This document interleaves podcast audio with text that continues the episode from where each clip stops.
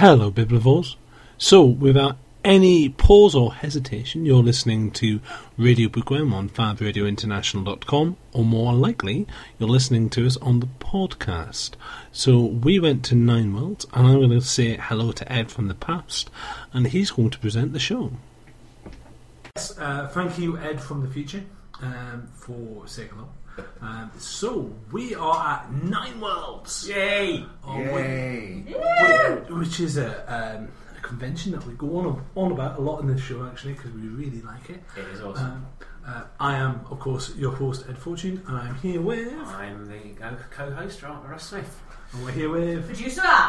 and we have some lovely guests. Hi. Hello, Hello! introduce yourself. Introduce myself. I'm Edward Cox, the author of The Relic Guild and the Cathedral of Known Things. And I'm Matt Kavanagh, known as Runalong Womble on Twitter. You're Runalong Womble. And, Yes, I found that out this morning as well. This afternoon, rather. It's, it's the future, it doesn't matter what time it is. so, so usually at this point of the show, um, we would have some, some jingles and some adverts. But um, I, th- those of you who are used to the, the usual nonsense have realised that you know it's a live broadcast show, so we might insert some, some jingles and some nonsense around about here. But we probably won't, and I'll just add to the hilarity. Um, so, uh, first item of play, and last night was the Gemmell Awards. The Gemmell Awards, yeah. So, How'd it go? Goodness me, does anyone have any idea who won? I went. Yes. How did it go? Well, um, I have to remember first. Um, I think I think the show it, the, the turnout could have been better. It would have been nice to see there because I, I got long listed for the Gemmell Awards this year, but didn't make a short list. So you know, I, I was my intention was to get drunk and storm the stage when everybody was winning, but sadly the people that won weren't attending the con- convention. So there was people, very nice people in the industry, um, Bella Pagan, Simon Spanton, and they were accepting the awards on behalf um, of other people. So, did any of the winners make it? No, Oh. sadly, but you know, the um, Brandon Sanderson, I think, won the best cover. There's a there's a lot of grumbling as I, I was running around vans this morning. There was a lot of grumbling from from vans, and it's not about Brandon Sanderson. It's an epic fantasy award. If you think epic fantasy, you think Brandon Sanderson. And, you know that makes perfect sense. Well, a lot of people are grumbling about the covers because I think there's an expectation, certainly in the UK, that covers are judged on how good the cover is. Um, and we have stuff like the Kitschies' Inky Tentacle Award and a bunch of Yeah. other you know, a bunch of other societies do do cover awards, and it's never a popularity contest. People people put their the, the authors they like to one side and just go, oh pretty, and, and page through, and you know it's normally the prettiest wins, or you know the one with the biggest spaceship. Or the one with the most bottoms on it. So I'm, so I'm confused. Have we turned round an old adage and said never judge a cover by its book? Yes. Hey! Well done. Well, well, well done. But yes, the Brandon Sanderson cover won, and it will probably be roughly on Twitter around about the time that you hear the show. But um, yeah, it's not the most inspiring cover. You see, I like the design of it. I do. I was sitting um, with my friend watching, and we had the books open, and we were sort of nudging each other, which one are you going to go for? And I picked out Brandon Sanderson to, to, to win that. But, you know, with, with the Gemmell Awards, you've got something which is for heroic slash epic fantasy.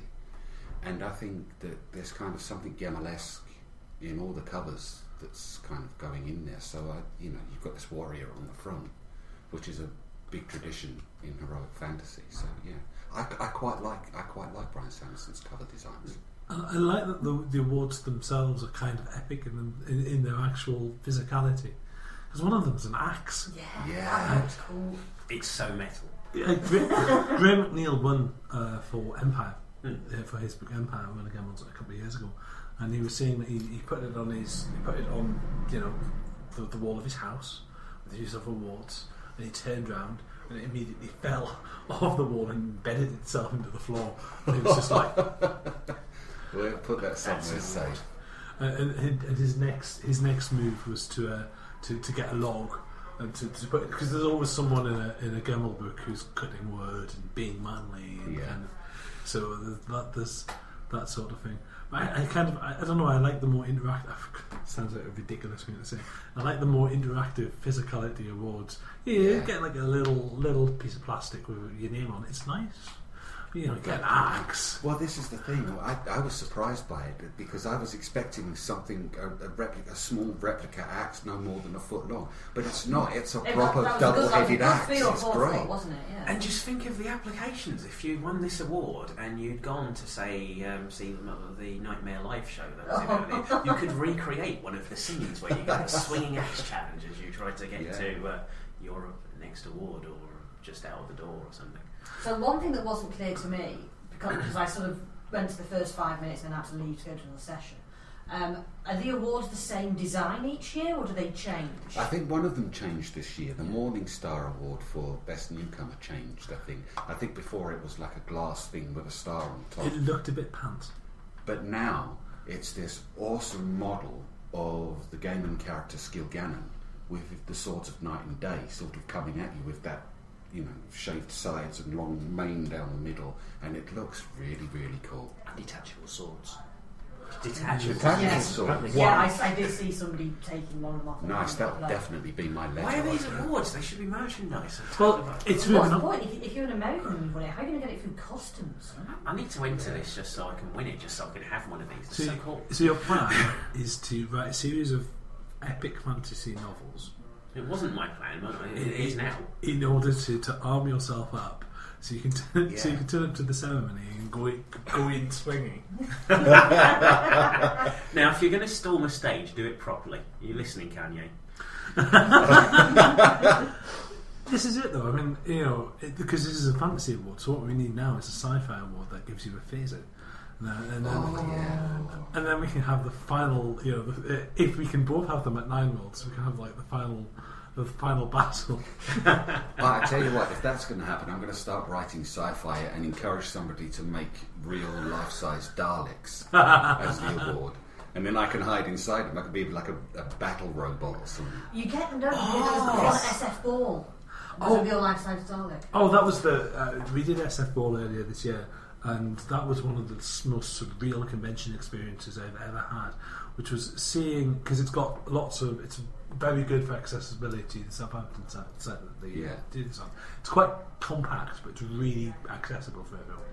And we saw this Dalek screaming running down the corridor, and there were two uh, two people in wheelchairs, both dressed as the Doctor, with, with, with sonic screwdrivers Fantastic. pointed out that the Dalek was being chased, and then there was a moment where the Dalek was chasing them up and down the corridor as well.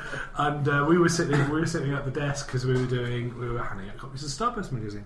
Uh, the radio bookworm brought to you by Starburst magazine, of course. Of Uh, course. and and we uh, were trying desperately to keep a straight face, and I think we lasted for about a second, and then, and then just started chuckling. If I if I had the money to do it, I would definitely cosplay these things as Davros, but I'd do it properly. I'd have the whole makeup, and because Davros in any media is my favourite villain of all time, and I would definitely do it if I had the money to do it properly, like thousands of pounds to make the. You know. I'd want to be a Tauntaun rider from Star Wars, with like an anim- animatronic Tauntaun, Like um, Bernie. like Clifton. Bernie Clifton, Yeah. the, the legs hanging on one ah, side. Oh, that's that. That's you win everything. That's the most ingenious idea I've ever heard. And, and I have a pair of you as well. And then what you want is you want a, a thing where you can just put it in its head, so you can get the, the head to lick people and just really gross them out. It's exactly, you know. But you have to have stilts. It'd be quite, it'd be quite Yeah. difficult to do. That's that's something you have to look into now. I'm going to be looking at for that at every convention I ever see you at. There's a there's a uh, we've gone totally off the hook with books, but never mind. Um, there is a, you know how you get the final first for the stormtroopers. Yeah. There's also the the rebel Le- rebel legion, who are the the polar opposite, and for some reason they also do aliens. So they do anything that isn't anything that isn't bad guys Mm. um, is counted as one of theirs. So they're for some bizarre reason they're responsible for Wampas. So the, the, there's vampire costumes, and people wander around, and they have their you know their authentic set of vampire costume. And they wander Wow. around, but you, you Chaotic neutral. You would, yes, I suppose. I don't know. I don't know if there is a monster manual. Shall we talk about the event now? yes, we, we really should. So Well, we have been a bit. There's been cosplay, there's been, Yeah. you know, Awards. and There's awards. Awards, So- axes. axes. Um, so yes, so Nine Worlds. It started on Thor's Day, Mhm. which on the program they called Thor's Day for some reason because it was comics. Oh, that's good because Thor turned up uh, quite a bit in the panels. I was I was at one, in fact. There's, there's at least two two Thors and at least two different types of Lokis. There's a lady Loki and there's there's, there's a Loki Loki. Yeah, there was a Thor versus Thor panel which I attended, which was very very good. Um, our, um, our our friend John, uh, Big Bad John, in fact, uh, from the Missing Monkey, was uh, the uh, coordinator of that. So I, I gather because he was doing the whole Heathenry versus comic books yeah, side of things. no, it was it was it was very it, it was very entertaining. I missed this. I don't, I don't know about this one. Um, it was it was Thor versus fir- Thor, so it was Nordic Thor versus comic book Thor. As a, and he was doing a compare and contrast, Yeah. and he was ex- explaining. He was, as I understand it from what John, because John talked to me about it later, he was explaining the, the the kind of the back and forth of the two and the various arguments that fans have against each other about. It was lovely because there was absurdity on both sides, and there was awesome on both sides, and there, so uh, there were there were parts where, And they were just where having things fun met, you know. So um, one of my favourite things being the example of you know the many powers of the Marvel hammer to um, make Thor fly, um, in uh, that, that including making him fly, whereby you know the uh, the, the uh, deity Thor had a um, had a sleigh and two um, and, and two again very metal named. Um, Animal companions who could fly. Yeah. I can't remember their names now, but they were awesome. The, the the thing that always made me laugh about Thor in the comics, this is sixties Thor, so this is early Thor, is that he was obsessed with being Donald for, because of the way Stan Lee wrote him. He was obsessed with his secret identity, Yeah. Donald Blake. Donald Blake. Yeah. I Yeah. thought So- you were going to say Donald Trump for a minute. Fooled me. So he would do this thing where he, he lived in a high rise in New York City, and he would fly as Thor to high rise, and obviously people would be like, "That's Donald Blake's house. What is Thor doing in Donald Blake's?" house?" so Thor had a series of Thor dolls, of like life-sized Thor mannequins that he Did did the police guy didn't hide them in the window? hi, hi, that he had dressed up as Thor, and then he would turn just before he turned into Donald Blake to, to do you know his doctor stuff. He would take the Thor mannequin and fling it out the window. His super strength. So people could see. So somewhere in my head, there's like a Polynesian island somewhere where there's Pile of Thors. a pile of Thors just landing. Uh, See, what he should have done is put like a, one of those um, tracking chips in them, and then he could have just like gone and collected them later. but it would be a transistor because it's 60s. Yeah. And, and the thing is, Stan Lee didn't know what transistors actually did. Ah. He didn't I, understand it I, at all. I, I- I can't believe you're applying logic to this situation at all. Sorry. I just like the idea of Thor tidying up all his mon- mannequins at the end of each day. I'll just do the hair right, put the helmet on. Fix the dollies. Yeah. Be one of the greatest department stores that ever existed. The Thor store. Ah, the force. But the thing is, I, I, I miss Donald Blake. I used to read the Thor comics when I was younger and slightly older as well. And I, I, I thought some of the most interesting stories came out with Thor's reconciliation between being this god and, and trying to be the normal person, you know. I suppose thankfully we've got enough um, superheroes that are doing that sort of thing. So Yeah. But I mean, he was doing it from the 60s, you know, he was there Yeah. sort of in this golden age. I, th- I think over the time they got a better idea as to what they wanted to do with the character and what they wanted to do with the Mm. character wasn't a crisis identity drama. It was more, you know, flying around in space and punching punching Galactus.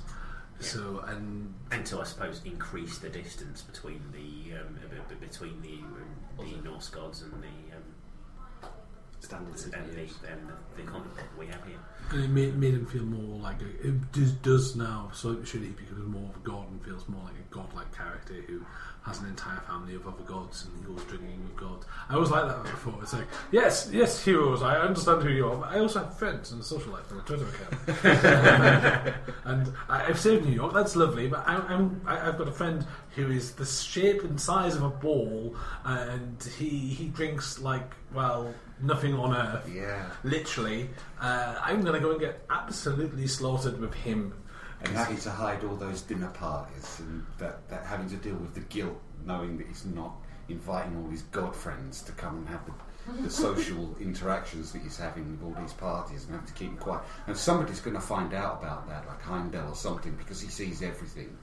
And when, when, when Thor comes back across the Rainbow Bridge next time, he's going to say, No, I won't tell the others, but next time you're having a party, slip me an invite and I'll be alright. I'll be cool around, around your friends. Why would you not invite Heimdall? He's like a DJ and everything. Well, that, this is it. Heimdall is now Idris Elba.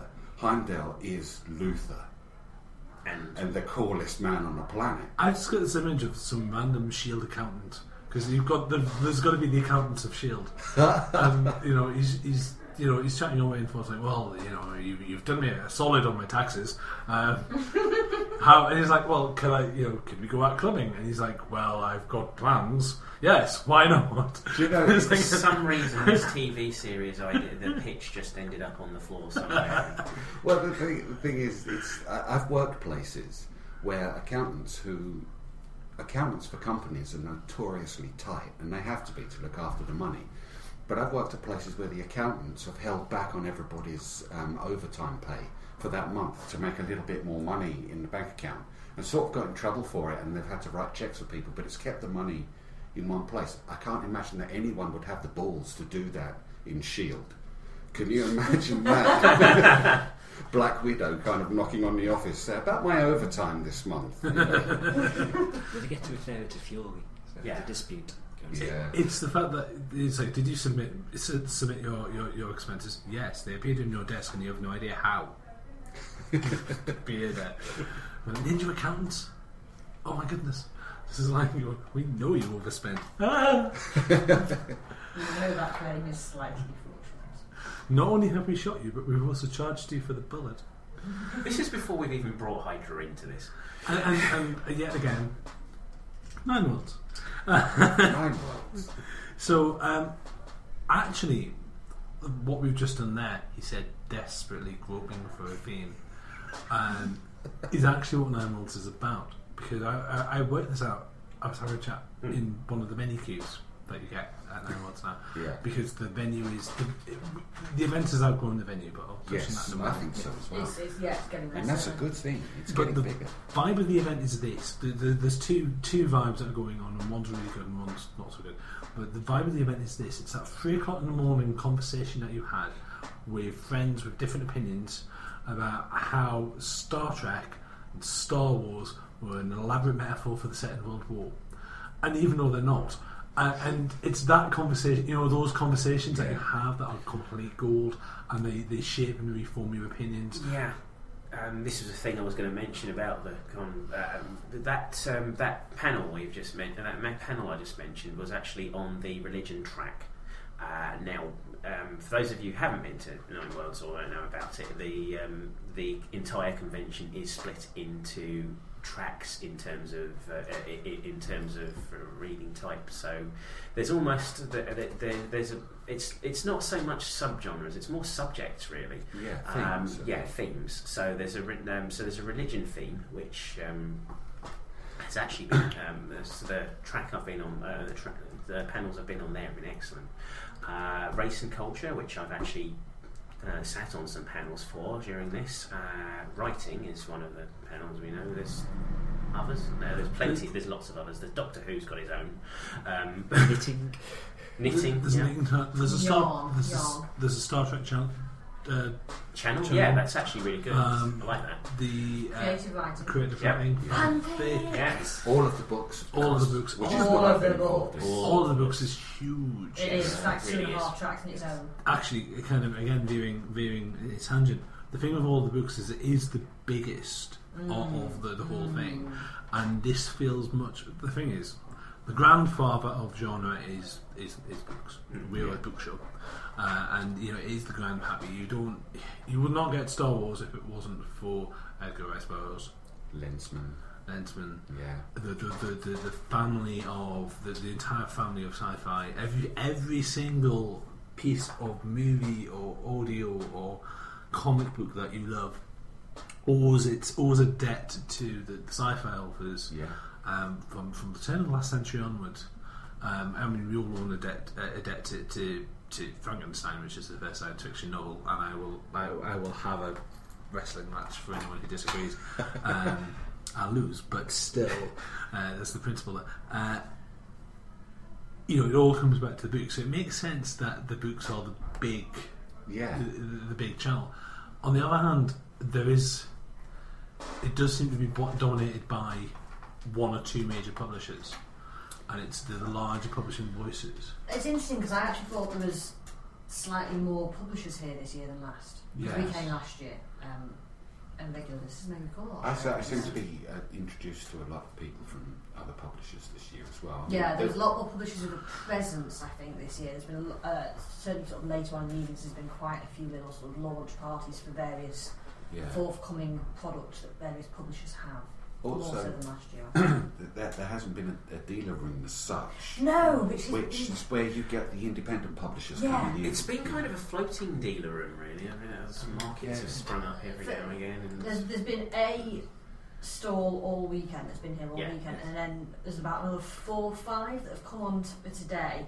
And yeah, I I, I miss I the miss dealers that. room. I'd like because when you're kind of in that gap in the day, it's always nice to go because Yeah, you can walk you'd around like there a hundred times and there's always something that you missed That's before. right. You like to have a calming little half an hour let's mooch around and uh, few maybe, maybe buy some stuff while in between in, Yeah. in between the talks. Was- I think the feedback from last year, I think, was that a lot of the vendors said they didn't take much money until the Sunday, which is why this year they've done the pop up on Sunday. But what I think happens psychologically with people is, as you just said, in the gaps between sessions, which are a good 30 minutes, if not more, depending on when in the day it is, you go in on the Friday, Saturday, you look at the stuff, you kind of clock it in your brain as to what you're after, because Yeah. everyone's got a limited pool of money. Yeah. And on the Sunday, It's- you go and You buy. it. So, I it- wonder if it's going to be a drop off in It, it will be interesting to see if just coming on the Sunday works as well as it did because you, you're absolutely right. I, I do it myself.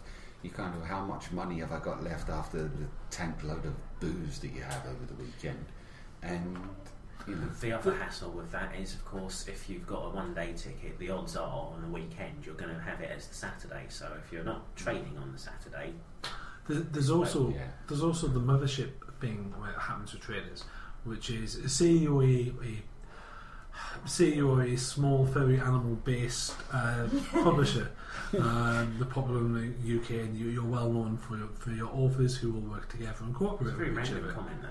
It's very it's, yes. Um, Teddy bear books. I have no idea where this is going, but I'm fascinated.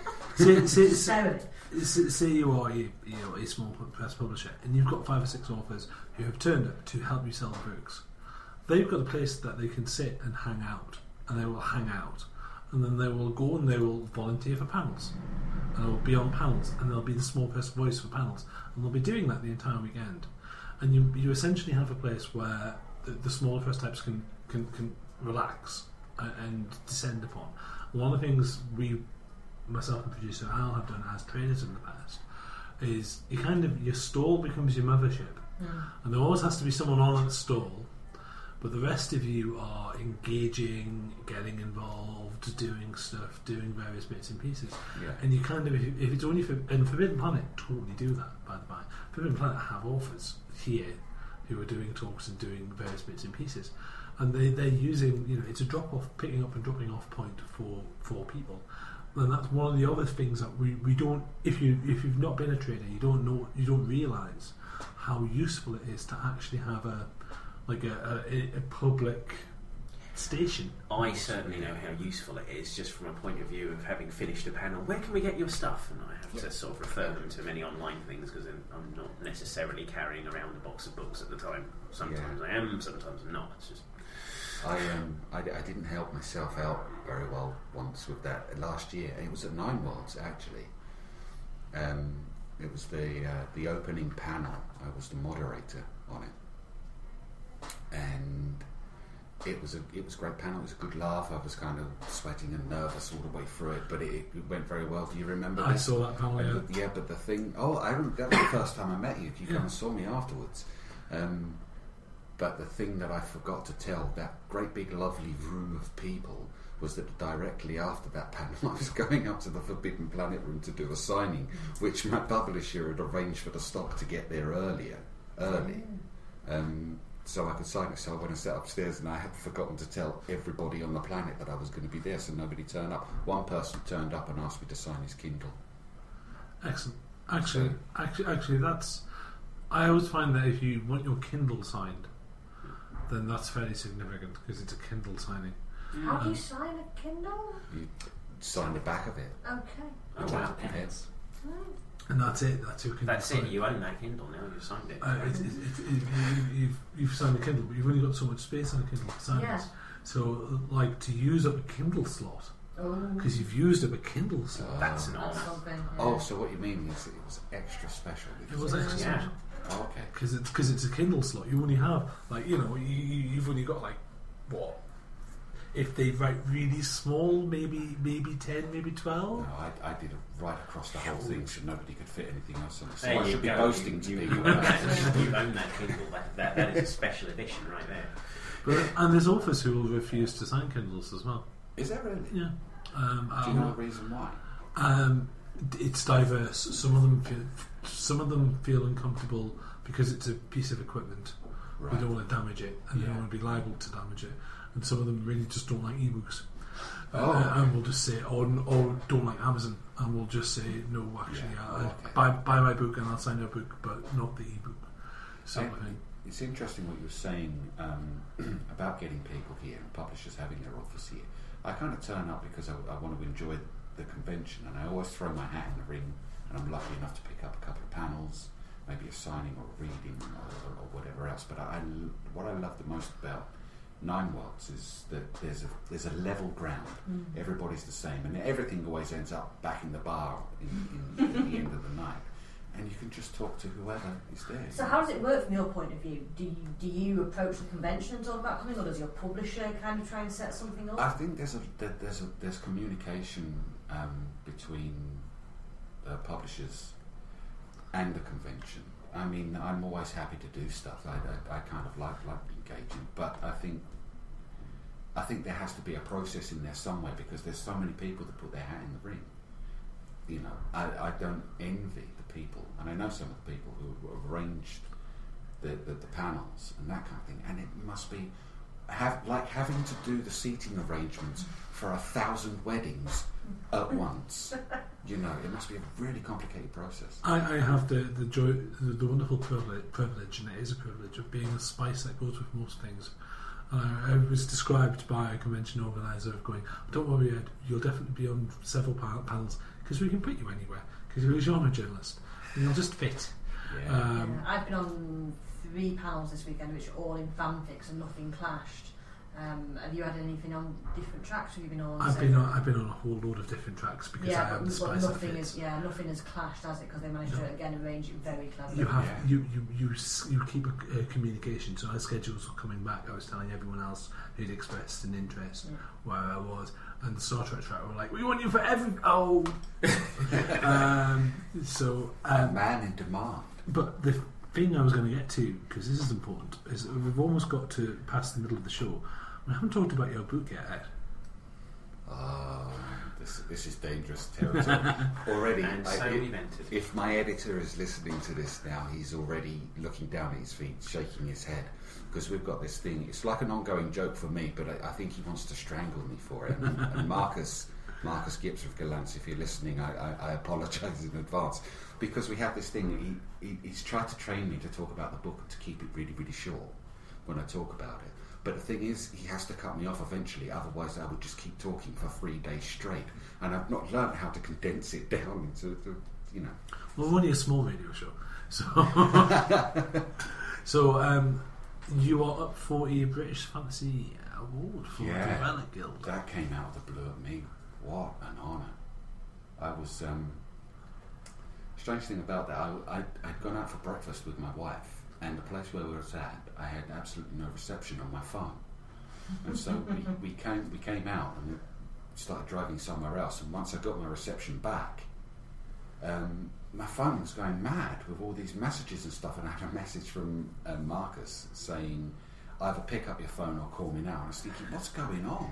So I called him and I found out about it, and it was brilliant. I couldn't believe it. It's great news. Um, massive surprise. Yeah, I don't know. I've gone shy on you now. But um, it's, uh, I mean, we've talked about, I think we've talked about it three weeks straight now, the, the British Fantasy, because it's such Yeah. a good list. Yeah.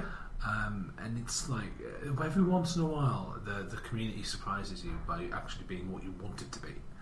Because uh, it's kind of the theme of the show where you sit there and go, oh, why, why are these people arguing with these people? Why is this happening? Mm. And then every once in a while it goes on, actually, th- this is why you No, love this is cool. Yeah. and and it's such a I mean we we we one of these days we'll get him on the show but we tease tease Laffy T Dot on the show um, because he's a very successful author he's Yeah. a very very very talented author and uh, we do like to to to, Has he been here this weekend? he has been Okay. uh, he was on a he, actually talking about Nine Worlds and panels I saw a fantastic panel with um, JJJ um, who's an agent and an Egypt, Egy- Egyptologist. An agent as in a notebook agent rather than a spy, Yeah. though I can well believe that. um, Laurel K. Hamilton, uh, Lavie, uh, Lavie Tidhar, uh, Sarah Lotz, and Zen Cho, Yes. all on one panel. Was this the Oh. is it the resurgence in Gothic? In Gothic literature. Yeah. Yeah, I couldn't get into that. It, it was cracking Yeah, I bet 'Cause it the- was. because I mean, Laurel K. Hamilton was on fire, not literally, though you know if anyone could pull that off and survive, it would be Laurel possible. Yeah. Um, but you know, and they were just bantering it backwards and forwards, backwards and forwards, and um, Larry T Dog uh, pulled out his, his his classic. Well, this this thing. Someone was like, someone turned around and said, "This book that you wrote isn't it quite gothic?" And he's like. It's not really genre, and all the other authors just defend, descended upon him. And- Oh, and- yes, it is. Oh, no, it yes, isn't. it is. What about dragons, dear? His, his ability to stir up something is effortless on his part. He's fantastic at it. Yeah, I, I do think he does it on purpose, but it does amuse me endlessly at the same time. yeah. He is a he's a funny guy. He is. Um, but yeah, I mean that that was a that was a good highlight for me. Um, the first I kicked off Nine Worlds in style on the Friday by going to a Tolkien panel. Uh, and literally, I was like, I've got to go to a panel. I've got to start. I've got to start Nine Worlds. I've got to go. Got to-" Yeah. So I went to uh, Fellowship of the Fans, and what I was expecting because the blurb was a bit vague and it was a bit kind of you know fans talk about Tolkien and I was like I can always leave if it's and they had these four people and it had so you had um, a gay chap who identified very strongly with Sam Okay. uh, you had a lady who um, identified quite strongly with Arwen and was a fan of Arwen. Um, and you had this uh, bearded um, trans person who was all about the dwarves, all about the dwarves, all about the dwarves. And the other thing, I, yeah, I'm, I'm giving them very big sketches to give you an idea as to that was the least relevant thing about the panel. The fact that they'd all studied through the lens of the, through the lens of their own identities. So they all studied Tolkien. Yeah. Okay. So they, they, they, they had their identity and they studied this kind of, you know, tran- translated it through, and it was like they talked about racism and you know the inherent problems with certain races and the inherent problems with Yeah, I had races. to bring that up briefly on one of my panels as well. So. and it was just this amazing kind of deconstruction of Tolkien, and I was like, I never saw it that way. I never even considered. And I'm not going to go into specifics because What was it kind of deconstructed as with, as problems as well as negatives as well as positives? Yes, Yeah. negatives as well. Very much looking at the negatives Yeah. and saying Oh, okay. just because we have to, you know, just because we have to hunt and we can find this example of this being here, Yeah. it doesn't make it okay that it's there. And then as fan fiction writers and as fans and all the rest of it, you know, what could we do? What can we do? What did what did Peter Jackson get right? What could he have done better? Yeah. And you know, what did he ignore and why do we think he ignored it? One of those things where accuracy isn't necessarily helpful for a modern audience. Yes, Yeah. I, but some very interesting perspectives on, um, you know, being a 1930s English gentleman and the dwarves and negative trait, traits associated with the dwarves that were prevalent in the real world with, you know, with real people, and you're like, oh, I hadn't considered that. that's interesting. And then clearly, as his writing evolves, you see that he's changed his mind and he understands things better, and he's realised that he's maybe made a mistake with the, the you know because it's a reflection, you know, all writing is a reflection of who you are. So that was like mind exploded. Yeah. So so. Did you get that effect? Sorry, I was just listening with fascination to what you were saying. Did I get that effect on Yeah. some of the panels that I went to? Yes. Um, I, I went to a, a nice panel on um, myths, um, which had uh, Joanne Harris on it, Peter Newman. Um, my memory tr- struggling. Emma Newman was was moderating, um, and that that was kind of quite interesting, where we discovered this these stories, like Nor- Norse mythology, those stories, how they kind of came from the oral tradition into words and got written down. And they're sort of our stories, and they kind of get um, recycled Yeah. in terms of you know the, the, there's a model there for I think a lot of stories that's going on, and it's kind of quite interesting hearing the difference of opinion. You know, because they've all all of all, all of them are tapped into those those areas for inspiration. You know, probably um, most probably by Joanne Harris, who had the Gospel of Loki, which is a great book, which I really really enjoyed. But uh, and in that struggling with um, people who see the Gospel of Loki and go buy the book looking for Tom Hiddleston, you know, and no, this this is kind of a reflection of the the, the Edda, and the, this is traditional stuff. So Whereas other people would very much look at uh, Loki from his very prominent position in the trickster archetype. as- yeah, as a- absolutely. something. But you know, some people, for some people, Loki is the, the Marvel character. But they, they, they've, I mean, it, it's one of the common things they do at Nine Worlds with the religion packs is they'll sit there and they'll go, actually, you can have a pantheon based on the DC heroes, yeah. and they've they, they've done talks and panels which are which are run along those lines. Generally, there are people who who will turn around and say, actually, my pantheon is Yeah. Superman as Zeus, And why not? and why not? Everyone Yeah. has their own Loki in the same way everyone has their own Commander Shepard. And it was in that, I was in that voice. they were just saying that 100 years ago was all about seeking out adventures, and then 100 years before that it was about battles, and, the whole- and even they had in Iceland to beef up uh, the idea of accepting Christ, they would have uh, Jesus Christ carrying Thor's hammer. Yeah. Prove that he was a tough Yeah, well, yeah, that was spoke about. That Yeah. was you there? That was in that panel? one. Oh, That was okay. one I sort of. That's amazing. Yeah. You could How- see images of him carrying Thor's hammer. That's a, that's a superhero team up right there. Absolutely. Asylum haven't But it made was this all film about yet, have you know, It's a matter of time. kind of converting people to Christianity and that kind of thing, and how they sort of absorbed. That would convert me to the Norse pantheon. No, it's like you know. Oh right, so so. So that's, that's what they wanted. It'll, it'll be on AO for me. You can imagine, can't you? It makes a huge deal of sense, actually. I'm just trying to, I'm, I'm just trying to picture it. That was, as, you know, that that happening as a sort of propaganda of the day. Yeah, you could also you could also imagine a really bad Hollywood movie coming out of that, where it's kind of oh. Bruce Willis or something, and you kind of get to Crucifixion Day, and they say, "You need a hammer? I'll give you a hammer." Do you know? And kind of you From can the imagine people- the trailer. Do you know what I Yeah, mean? from the people who brought you Abraham Lincoln, Vampire Hunter. which is a really good book. I really liked it. It's Just a so- great I, film. I've always liked the look of that. I haven't read it yet, but I've always liked the, the look of the book. Um, Dell, Dell read it. Uh, Dell, Dell infec- infected the team with it, I believe. And she was like, "This is great," and we were like, "Really?" um, so, so what, what were your highlights? Uh, there was a really good one about dystopia versus utopia, and there was Stephanie Saulter and Geoff Ryman and Professor Hay was on it.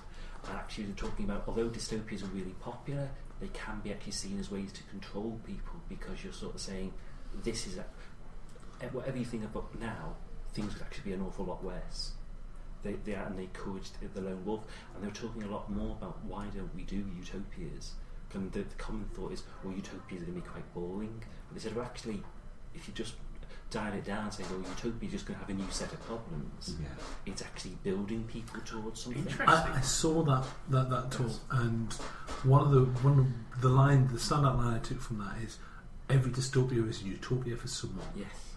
and it's just like, Oh my goodness! Because 1984 is a utopia for the people who are in charge of the party. Yeah. Yeah. And it's True, like- and yeah, um, and a true, uh, true one, one with that was I can I'm trying to remember the season of Buffy now, but um, yeah, the the, the, the big ga- the, the big the big bad that season could have been perceived as the big good, but no, there was just there was that that, that price to pay just was too was just too great. Would Yeah. that be the mayor? Oh no, not the mayor. The um, uh, the, the uh, well, um, oh, what's her name? Too Uh, much winos. No, she's Glory. Not Glory. The, the professor in the. Um, she's Zoe in Firefly. Oh, Yeah. that's Angel. Yes. That's an episode of Angel. There we you have go. five minutes of the show left. Whoa, according okay. to- Wow, that's to- a real professional sign that just got held up. So there you go. I've just I, I, I, I've just made uh, I've just made the Buffyverse really really angry by getting my shows wrong, but That's um, fine. I'm moving my chair Point. away from you right it, now. it, it, it was the but the point was there. You know, it's uh, But you, you do see it, and you see it in a Brave New World. Um, Zamiatin's We, you know, that kind of segregation and what what means what utopia means to certain people. You just laughed at me.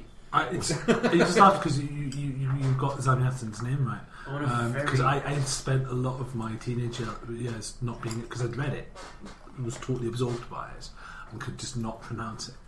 Uh, and I was like, "It's called We." it's, it's by some Russian at least, guy. At least you had the title. I, um, my, the, per- my old lecturer at university who suggested the book to me told me it was called If, Oh, and you cannot find a book by called If. that's a so I different. said, "Wait, does this book exist? And then he realised his mistake. I am. I, I was 16 and I was handed a, a, an Oxford University Press copy of 1984, and uh, it was uh, basically I had an, the sort of English teacher was like, "Read that, Fortune. Write an, write these three essays and come back to me." Bye. And he was that sort of a Yeah. English teacher. He was a very good English teacher actually. Uh, I read it and then I read all the stuff in the index. I came back and I went, "You- "You've kind of broken me, sir." Uh, um, but yes, I, I read. I, I kind of devoured a whole load of anti-utopian books. Well, very I, young. I, I think, I'm pretty sure, to this day, 1984, to my mind, might be the greatest novel I've ever read. And Yeah, definitely science fiction. absolutely. What it's the job of science fiction. And again, I will, I will, I, I will. Anyone who is in charge of the Booker Prize, I will, I will have a wrestling match. I'll probably win because I'm slightly larger than most. I've of got this. I, I just want to see you having a wrestling match with someone. Ah, I'm next gonna year's Nine Worlds. A special item on all the hashtag WrestleEd. Now, there's a thing that Nine Worlds doesn't do. What wrestling? Wrestling. Ah. Actually, yeah, because it's it, it very much a fandom. It's very much a fandom. It's very much got a narrative. It's very much. It's the It does what weirdest it's done right. Um, oh, if you're listening, anybody or any organisers, you want to do one next year, sign me up. It's, it's the way this, WrestleEd. I, I, I, and I don't know. I don't know if you're engaged at all with any of the wrestling stuff, but one of the weird, weirdest things I, I found as a genre journalist is that you keep finding wrestling fans.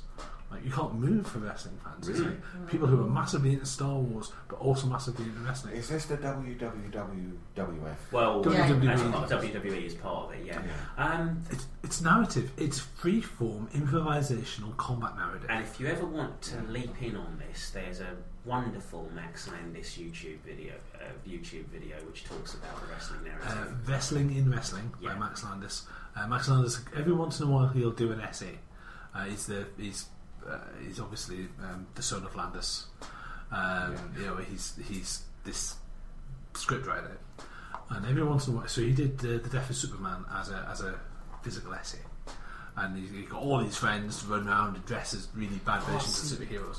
He did wrestling and wrestling, where he got a bunch of friends who just also happened to be models to be all the various wrestlers. and went through Triple H's life history, um, his, character arc history in the And- space of several minutes, and it was a delight. And he explained why the narratives and the storylines work. Yeah. And one of the lines he one of the lines he comes out with is like, "Wrestling's not real, really." What you mean? The character of the Undertaker, who is an undead zombie from beyond the grave, he's not real, is he? and it's like no. And then it's like, and I, from that, from that, because I'm fascinated with stories. It's why I do a book show. It's why I do comic books. It's why I do all, all that I do.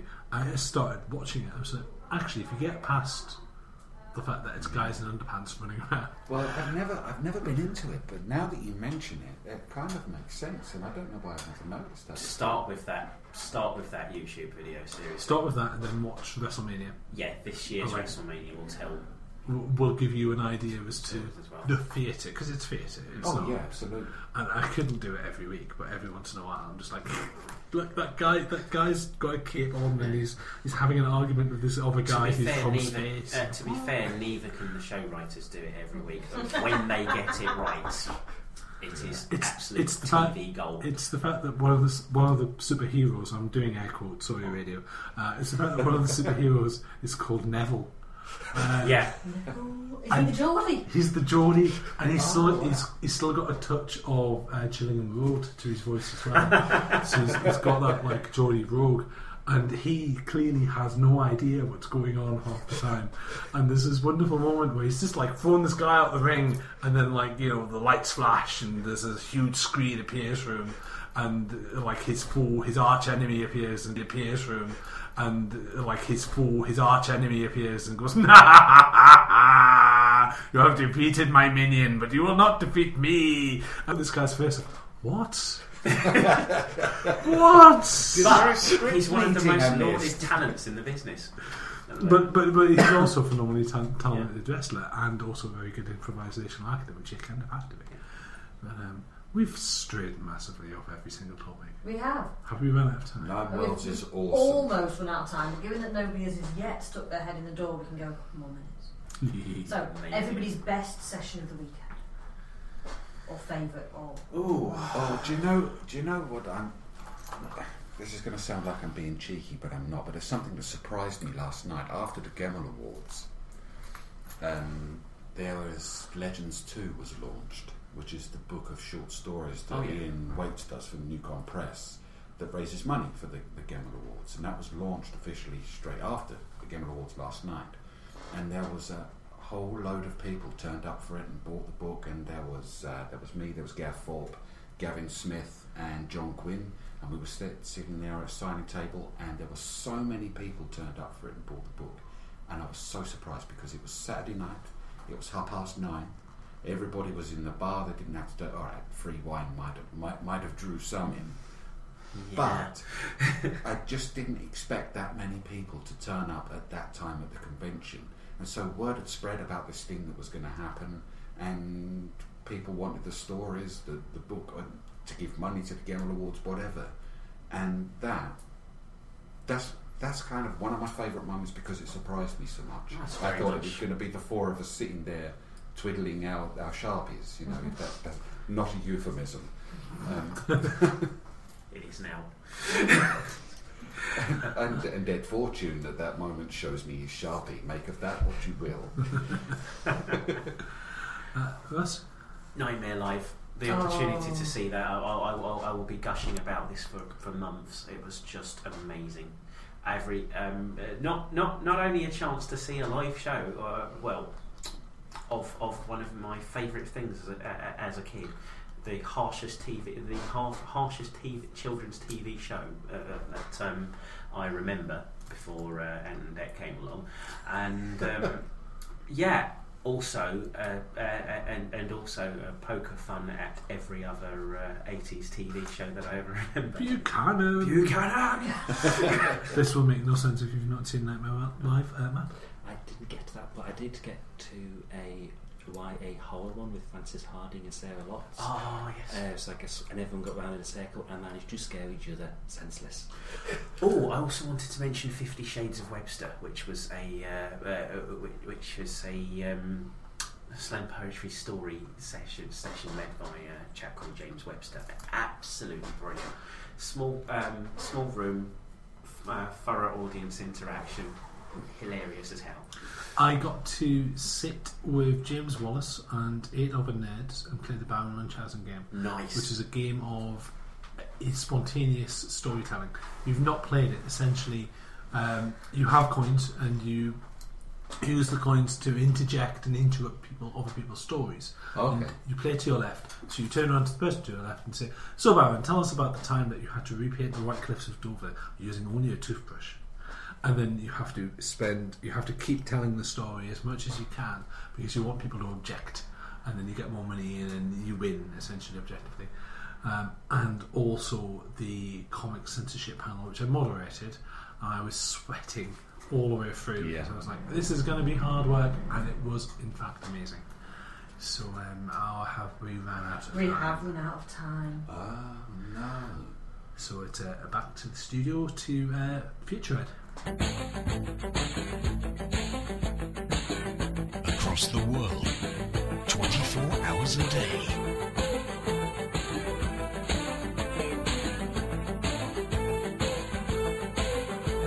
This is Fab Radio International. And that's the show. Thank you for listening. The Bookworm is a truly outrageous production for Fab Radio International and Starburst Magazine. Produced, uh, sorry, presented by Russell Smith and Ed Fortune, produced by A. L. Johnson.